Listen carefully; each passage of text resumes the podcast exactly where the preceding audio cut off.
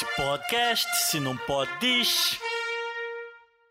Na pesquisa em História em Ciências Sociais, isso é muito interessante. Uh, há uma série de pesquisas de produção científica hoje que não colocam a superação da sociedade como horizonte. Né? Uhum. O ser humano vive nessa sociedade, e ele vai continuar vivendo na sociedade, o que a gente tem que fazer é melhorar aqui e ali, mas a sociedade vai ser a mesma, sociedade capitalista. Mas a sociedade não foi sempre assim, o mundo não foi sempre assim. E se ele não foi sempre assim, ele pode também deixar de ser assim.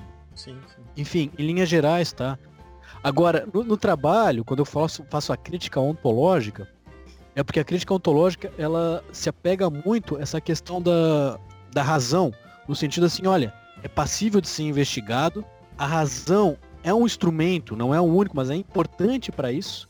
E muitas das pesquisas feitas hoje na área de ensino, na área de, nas linhas, em outras linhas de educação também, mas em ensino principalmente, vão para uma perspectiva que parece que querem negar a razão, querem relativizar todos os conhecimentos, colocar todos como igualmente válidos. E aí essa valorização da experiência, essa valorização dos relatos da experiência, que tem tudo a ver com aquilo que a gente comentou antes. Sim, que, que acaba que acaba sendo às vezes uh, é, como é que eu vou dizer evidência anedótica até, né?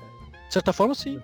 Sim. É. Você traz aquilo que você vivenciou num contexto específico, pontual, e você vai lá e publica num congresso. Que, que na verdade não dá para generalizar, né? De forma alguma. E se conseguirem alguma generalização desse tipo de trabalho, desse tipo de dado, cara, não, não vai ser rico. Não vai ser algo rico, sabe? O Nicho Podcast, onde a biologia é o nosso recurso.